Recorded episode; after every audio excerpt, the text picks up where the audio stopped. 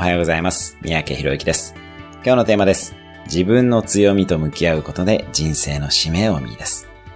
あなたの強みは何でしょうか？スキルなど表層的なものでなく、本質的な強みを考えてみてください。人に勇気を与える、フットワークが軽い、物事の本質を捉える力がある、など何でも構いません。ちょっとでも強みだと思えるものをなるべくたくさん書き出してみましょう。